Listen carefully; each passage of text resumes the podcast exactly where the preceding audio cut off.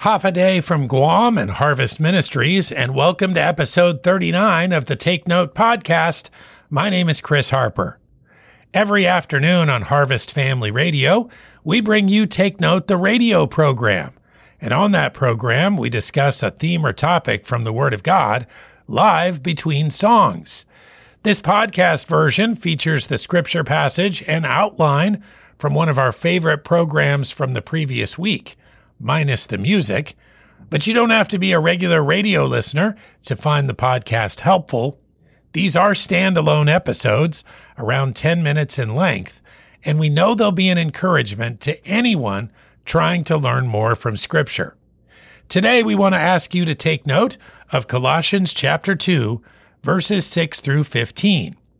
We'll begin by asking, Have you received Christ as Savior? Because the answer to this question is the key to the remainder of the lesson. In this passage, we talk all about walking in Him. And that's our theme on today's Take Note podcast. No one who has rejected Him can walk in Him. But those who place their faith in Jesus and in Him alone have only one option.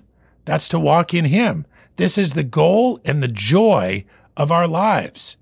And it's clear from the beginning of our passage, Colossians 2 6.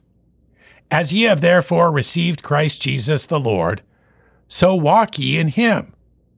It's logical. It only makes sense. It follows that those who have received him would walk in him.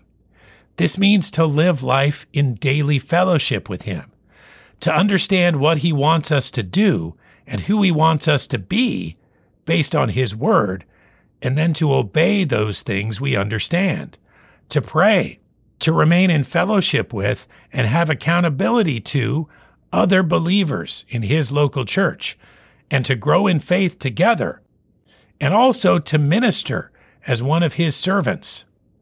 Colossians 2 7, rooted and built up in him, established in the faith, as ye have been taught, abounding therein with thanksgiving to have faith in Christ and to walk as one of his disciples means to have roots, to be established. This is describing a certainty of foundation that is uncommon to man without Christ. As we place ourselves under the teaching of God's Word, both at church, through pastors and other believers, and through our own diligent study, we abound, always remaining thankful. For we provide not these roots and this grounding for ourselves, but He provides them for us, and He does so through His own word. They serve as a platform for future discipleship and for future success. Colossians 2 8. Beware lest any man spoil you through philosophy and vain deceit, after the tradition of men, after the rudiments of the world and not after Christ. So there are people who may try to direct our attention elsewhere, to turn our minds from the things of Christ to other things. Perhaps they peddle philosophies which God does not approve of, that don't come from His Word, or perhaps they just lie, or they promote traditions that they or other men have come up with themselves whatever worldly ideas they espouse, they can distract and cause harm to believers in Christ. They do not point us to the Savior. We have to beware of people like this. Colossians 2 9. For in him dwelleth all the fullness of the Godhead bodily. Some may question or directly deny this truth, but we know from the truth of Scripture and it's proven in our lives day by day as we watch his power manifest itself on our behalf. Colossians 2 10 through 12. And ye are complete in him, which is the head of all principality and power, in whom also ye are circumcised with the circumcision made without hands, in putting off the body of the sins of the flesh by the circumcision of Christ buried with him in baptism, wherein also ye are risen with him through the faith of the operation of God, who hath raised him from the dead. So we're complete in him by his power, and we bear his mark, not necessarily a physical one, but his mark nonetheless. Our old life is passed away. We're dead to sin, and things are radically different for us now.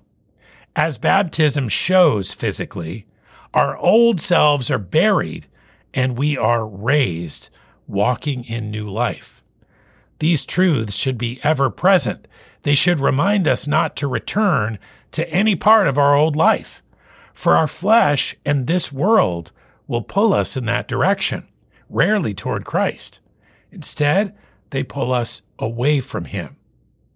Colossians 2:13 And you being dead in your sins and the uncircumcision of your flesh hath he quickened together with him having forgiven you all trespasses. Something real, something certain, something irreversible has happened to us. We have been forgiven. The state of war that existed between us and God has ended, and the trespasses we have committed have been cleansed by his blood. Colossians 2 14 and 15. Blotting out the handwriting of ordinances that was against us, which was contrary to us, and took it out of the way, nailing it to his cross. And having spoiled principalities and powers, he made a show of them openly, triumphing over them in it. Real victory in life has been obtained by Christ. The just legal sentence that we deserved has been served by Jesus, and the power that held us has been broken. Therefore, we have the ability. It has been granted to us by Him to walk in Him and to do so daily as His disciple. Well, you've been listening to the Take Note podcast, and these few minutes together are brought to you by Harvest Ministries and KHMG on Guam.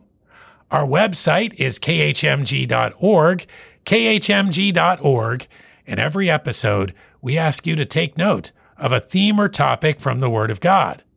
My name is Chris Harper. Thanks for listening.